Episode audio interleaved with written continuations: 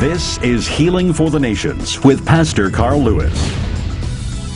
This program is designed to help you build your faith in God's Word, receive His healing delivering power, and experience God's best in every area of your life. Jesus is the same yesterday, today, and forever. Regardless of what you may be facing, His Word and power are available to you today.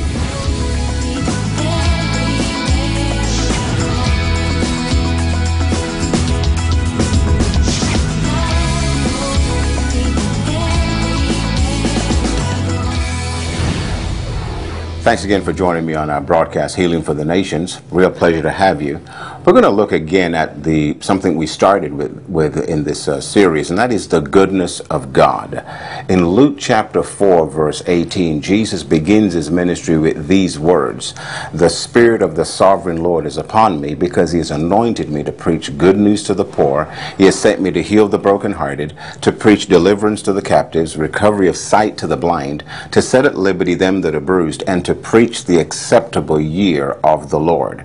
And so we see there every statement Jesus made, really six platforms to what he would enact and what he would carry out in his earthly ministry. We could really categorize them. They're all good things. And they, they all reveal the goodness of God, the intention of God, the goodwill of God to mankind. Again, he said, I'm called to preach good news to the poor, to preach the deliverance of the captives, recovery of sight to the blind, to set at liberty them that are bruised, and to preach the, the acceptable, the favorable year of the Lord. And that's one of our emphasis here, or really the emphasis of this broadcast, is really to communicate to you, to emphasize the goodness of God. That regardless of what you're facing, regardless of what's happened in your life, regardless of the challenges you've made, the mistakes you've made, the sins you might have been embattled with, God's intention, God's desire is good towards you. He loves you supremely.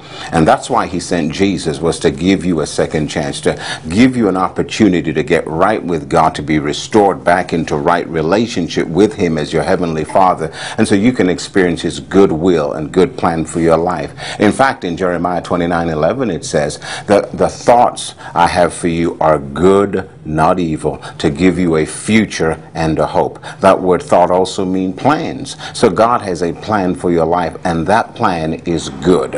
In fact, you're reminded also there was a woman caught in, in adultery. And what was Jesus' uh, we could say, word of encouragement to her? After we could say restoring her and helping her to understand the goodness of God, he says, Neither do I condemn thee. Go and sin no more. Was God's plan for her sin? No, because sin leads into death and destruction. But he wanted to let her know listen, you've experienced all of this sin, you've experienced all of this curse, but my plan for you is good, not evil. And I want to encourage you today as you listen to this, wherever you, whatever life has caused you right now, wherever life face you're, you're found in life right now, God's plan for you is good, not evil. He is a God of restoration. So again, I'm here to preach good news to the poor, to heal the brokenhearted, to preach deliverance to the captives, recovery of sight to the blind, to set at liberty them that are bruised, and to preach the acceptable year of the Lord.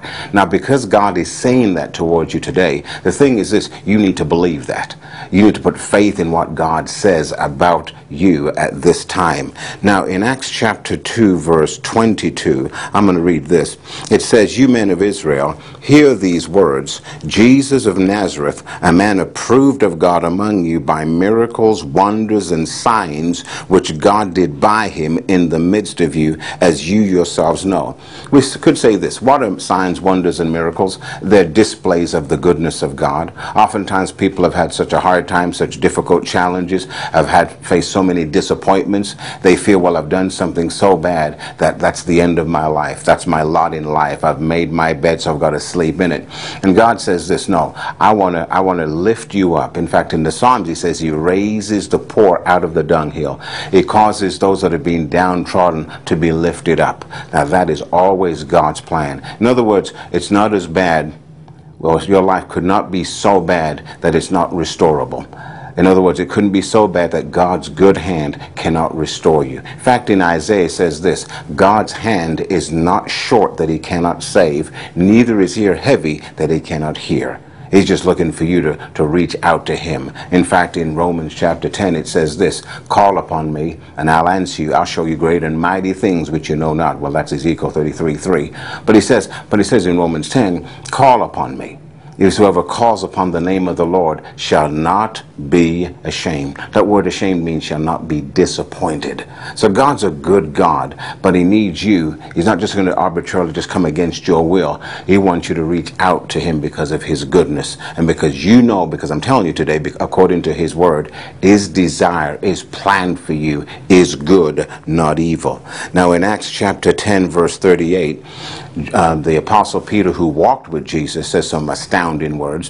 When he really recounts, he gives a summary of the ministry of Jesus to the Italian brethren, or the first people who would, would receive Jesus outside of um, Israel and outside of Samaria. And he says this in, in encapsulating Jesus' ministry. He says, How God anointed Jesus of Nazareth with the Holy Spirit and with power, and that he went about doing good See, underline that word or really you know, highlight that, underscore that in your mind. He went about doing good and healing all that were oppressed of the devil because God was with him.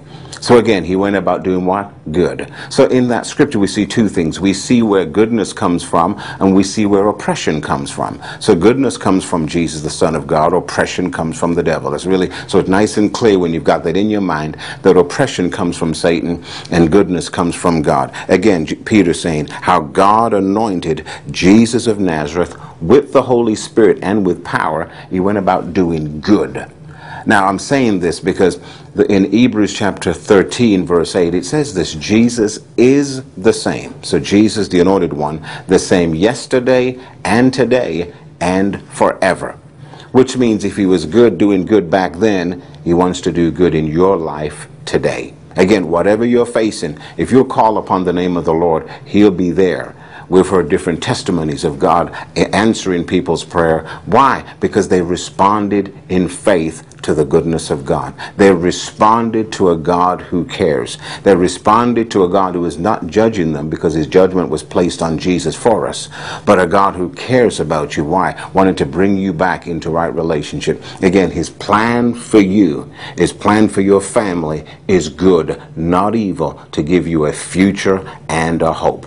Will you take him up on that today? Believe in him, trust in him. Now you see the word trust, that is a it's a verb, but it's an action word where you say, I'm depending on God's word. If he says he's a good God, if he said his plan for me is good, not evil, to give me a future and a hope, that I'm going to believe and I'm going to take that, I'm going to rest upon what he said. The way you depend upon a, a trusted lawyer, a trusted doctor, someone in authority, you trust their words because of what they know and because of their authority. Well, how much more you can trust the word of God? How much more you can trust a God who says, I am your father because of your faith in the Lord Jesus Christ.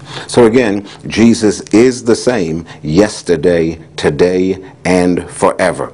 Now I'm emphasizing goodness because goodness portrays the character of God. It means he's immutable, he's unchangeable, he's reliable, he's dependable. It means is is when we say good, when someone is good, it means we, we like their character. It means everything they do is done from a right intention. They don't do things with themselves in mind, they do things with others in mind. They're not doing something from a selfish point of view, but what they do is done from a benevolent character, heart, motivation, intention, and desire.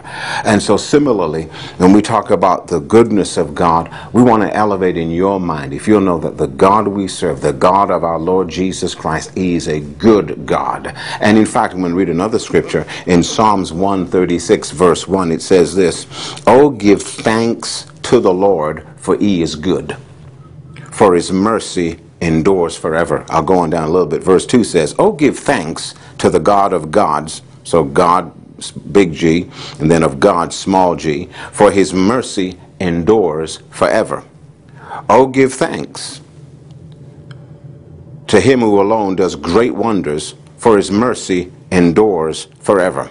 To him that by wisdom made the heavens, for his mercy endures forever. Then it goes on down and it um, it details all the acts and all the all the abilities and all the displays of God's power, which were demonstrations of his mercy, of his goodness, of his kindness to mankind.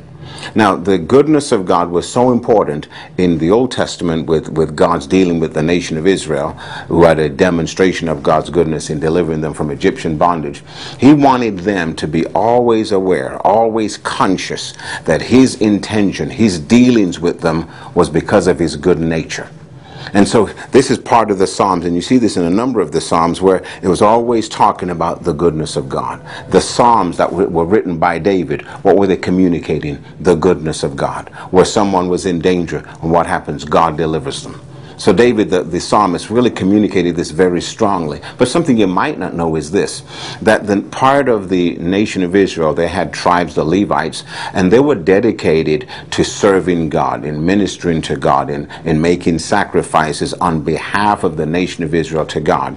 But part of the segment of the Levit- Levitical priesthood, part of their job was this, or they had individuals, they were designated or, or committed, part of their job, their duty, was to offer praises to God 24 7. Now, obviously, they couldn't do, you know, certain set of people couldn't do that all the time, but they had a segment that would go in shifts or in rounds, if you will. So, just like how we might work a seven, eight hour shift, that have some people, all they would do in a certain shift would say, Lord, you are good. Your mercy endures forever. They would come off, another set would come on. What would they be doing? Same thing. Lord, you are good your mercy endures forever. And they would be recounting back to God his goodness. Now, why was that important? Because of this. God knows he's good. But see, that enough is not good enough for it to work in our lives. The people they he had to have people who would be saying that back to God to let him know, let God know that they know that he's good. And what that would do, it would release the power of God's goodness in their life, resulting in signs, wonders, and miracles. As I leave this segment today, I want you to be mindful that God is good. I want you to take the time right where you are to say, Lord, I'm thankful for what I've heard today. You're a good God. You didn't cause evil in my life because you're not tempted with evil and you don't tempt anyone with evil. But Lord, I acknowledge you today as a good God. You care about me, you love me, and I'm depending upon you to work in my life. And I expect your goodness in my life today. I encourage you again, God is good. His mercy towards you is good. Now in 3 John chapter 1 verse 2, the apostle John says this, Beloved, I wish, I pray, I desire, above all things, that you prosper and be in health, even as your soul prospers. I'm impressed again today to really, um, really instill upon you, to come, really compel you to believe what the Apostle John said. Or, like I said before, that he was not speaking, this was not just a young minister. This was not just someone who just came out of Bible school. This was not someone trying to impress someone with some new theology. The thing is this, this is an aged man on the Isle of Patmos, an elder in the church, someone people looked up to. Uh, one of the oldest apostles actually lived with Jesus and saw Jesus' ministry. And so he says this, Beloved, I wish above all things that you may prosper and be in health even as your soul prospers. Which means this apostle was communicating the heart of God. He was not speaking his own words, his own desires. He was being led by the Holy Spirit when he was speaking to those who would hear his ministry and hear him say this I wish, I desire, I pray above all things that you may prosper and be in health. You see, God knows that one of the things that, that can hold us back in life is ill health. You know, if you know what it's like to have a sickness or a disease or to be on a sick bed for a long time and you can't do things or have people waiting upon you, uh, that's not a good position. It's not a. It's a. It's a really. It's a negative situation that holds us back. We're grateful for those who love us and will take care of us, but you know you're limited in what you can do. You're limited in what you'd like to do, even in doing things for God when you're not well. And so John, hearing and communicating the heart of the Father, says, "Beloved, I wish, I desire above all things that you may prosper and be in health." Even as your soul prospers. And I believe this is important for me to share with you. It's important for John and it's important why it's in the scriptures because God doesn't want you to think that, you know, well, I shouldn't ask Him to heal me. No, healing is a provision. In fact, Jesus says this in, in, the, in the Gospels, says healing is the children's bread. We could say it is their right. It is something that belongs to them. It is a provision from the Father to his children.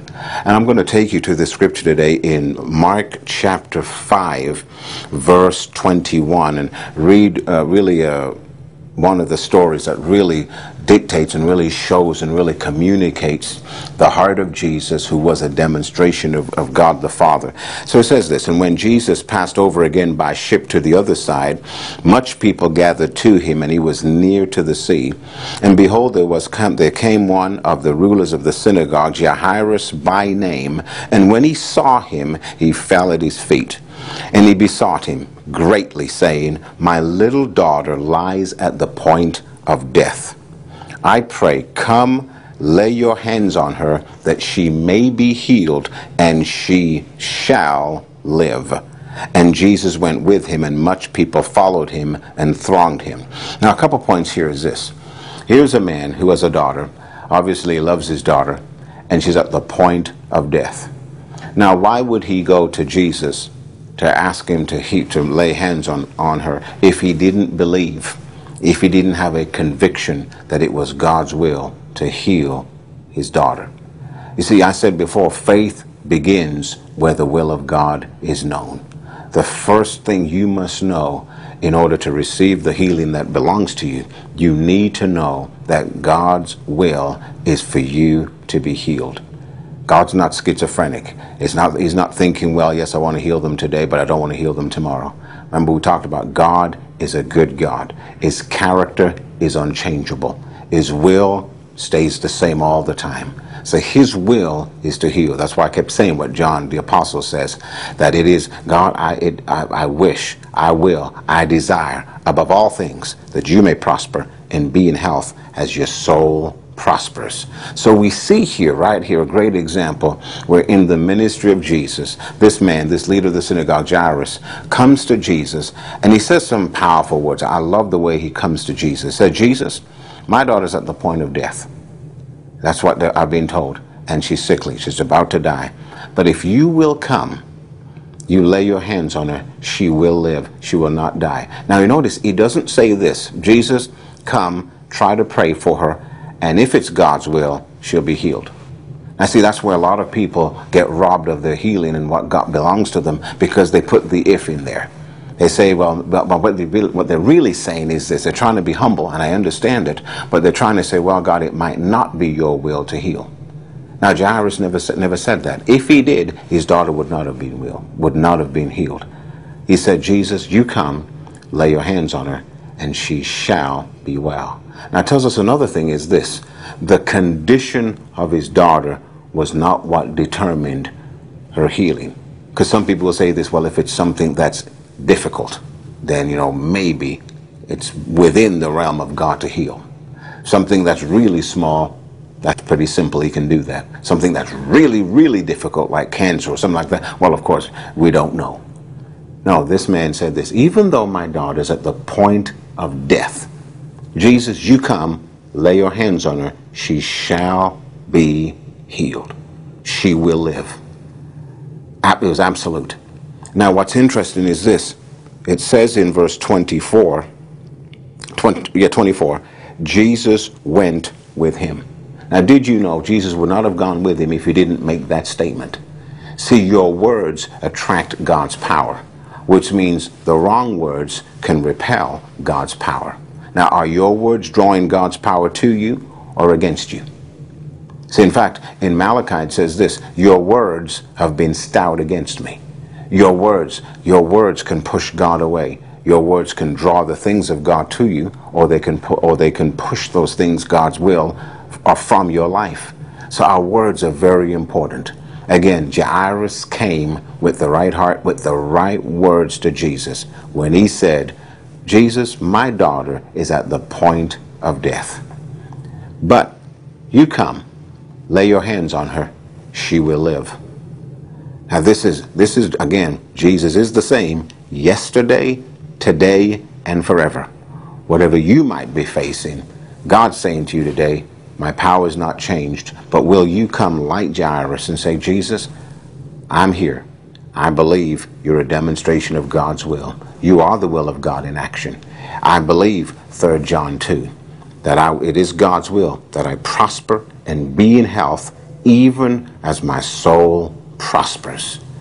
So God wants, God's given us His Word because it's not just a, a theological book. It's not just something we do and we just go through the motions on a Sunday or whatever your religious day is. But He wants you to actually believe Him on purpose. See, it's faith in His Word that releases the power of God. It's faith in what God has done and what He will do. It's faith in what He says. His Word is His character. He says He's not a man that He should lie, not the Son of Man that He should repent. What He said, He will do. Now think about this. If God ever lied, our universe would, would, would explode. It would, it would self-destruct. He says he upholds all things by the power of his word.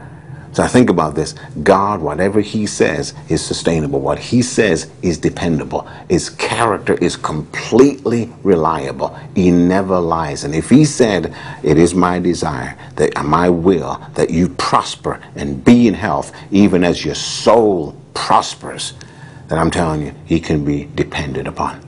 You can count upon Him to minister healing power into your body. I'd have said this story before, but again, it does bear repetition. That man coming to this meeting, where I had the privilege to minister, and different others coming into this meeting, a man with lupus in his head, this was in England, uh, near the um, near, near the Erdington, Wolverhampton, in fact, had lupus in his head. Other people had different conditions in their body. One woman had a had a growth on her leg. But the thing is this, they came with faith in God's word. It wasn't so much faith in me, but they came with faith in God's word. They believed that Jesus is still the healer. And over 90% of those people received an instant miracle in their body. Why? They believed not just of a Jesus in the past 2,000 years ago, but they believed in the resurrected Son of God who is still healing today. See, God's still in the healing business, but you need to believe what He said about you. And you need to speak in line with His plan for your life. So, again, look at the words of Jairus. Regardless of what is, in spite of his daughter's deathly condition, he comes to Jesus and said, I pray, come lay your hands on her. Now, Jesus, all I'm asking you to do, come and lay your hands on her. Now, see, and he said, and lay your hands on her that she may be healed and she shall live. Now, can you see the communication of his faith?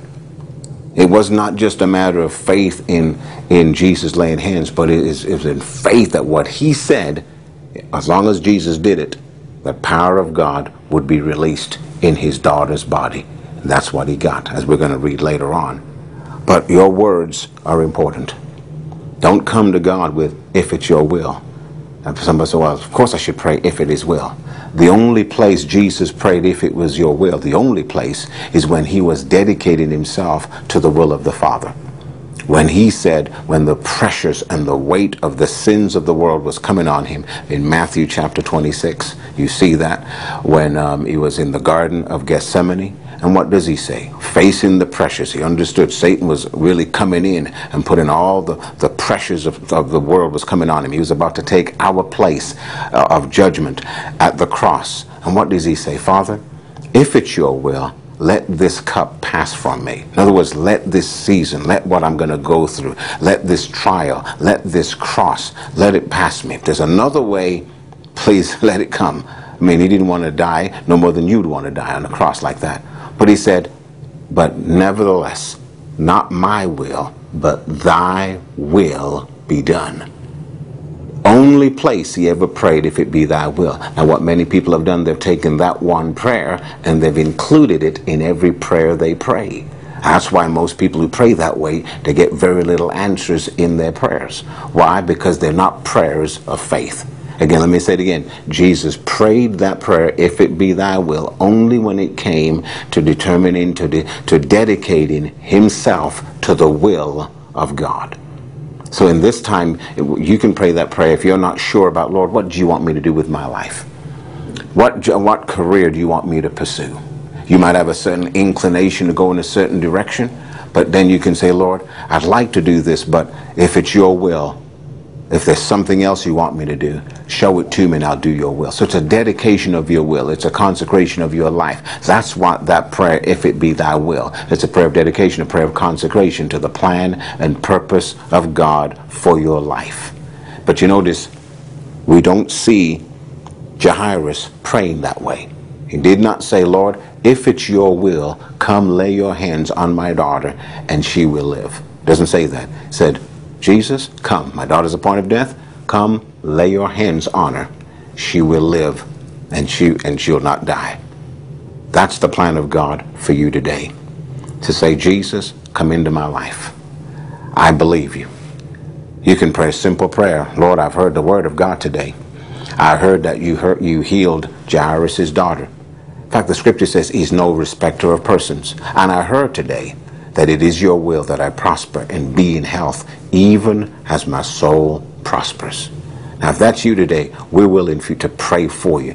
Call. Our prayer partners will pray for you specifically concerning that specific need. If it's something in your body that you need removed, that's not right in your body, God's power will be released on your behalf. Why? It is God's will that you prosper and be in health, even as your soul prospers. And He is the same yesterday, today, and forever.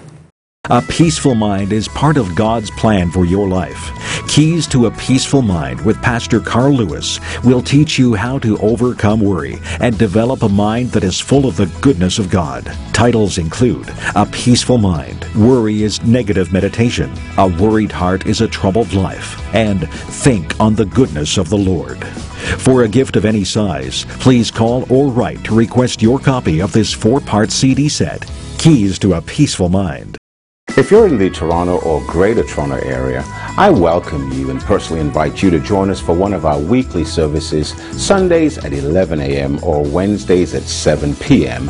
at the address on the screen. I really believe that you'll be enriched, encouraged, and strengthened by the ministry of God's anointed word, as well as by the fellowship of other believers who are true disciples of the Lord Jesus Christ. I look forward to seeing you.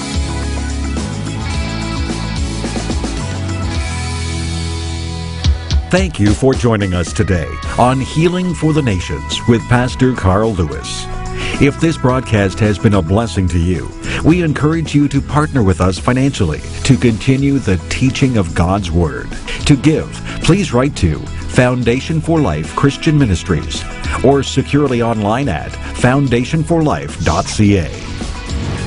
Healing for the Nations is a ministry of Foundation for Life Christian Ministries. Visit foundationforlife.ca and avail yourself of our valuable life building resources for free.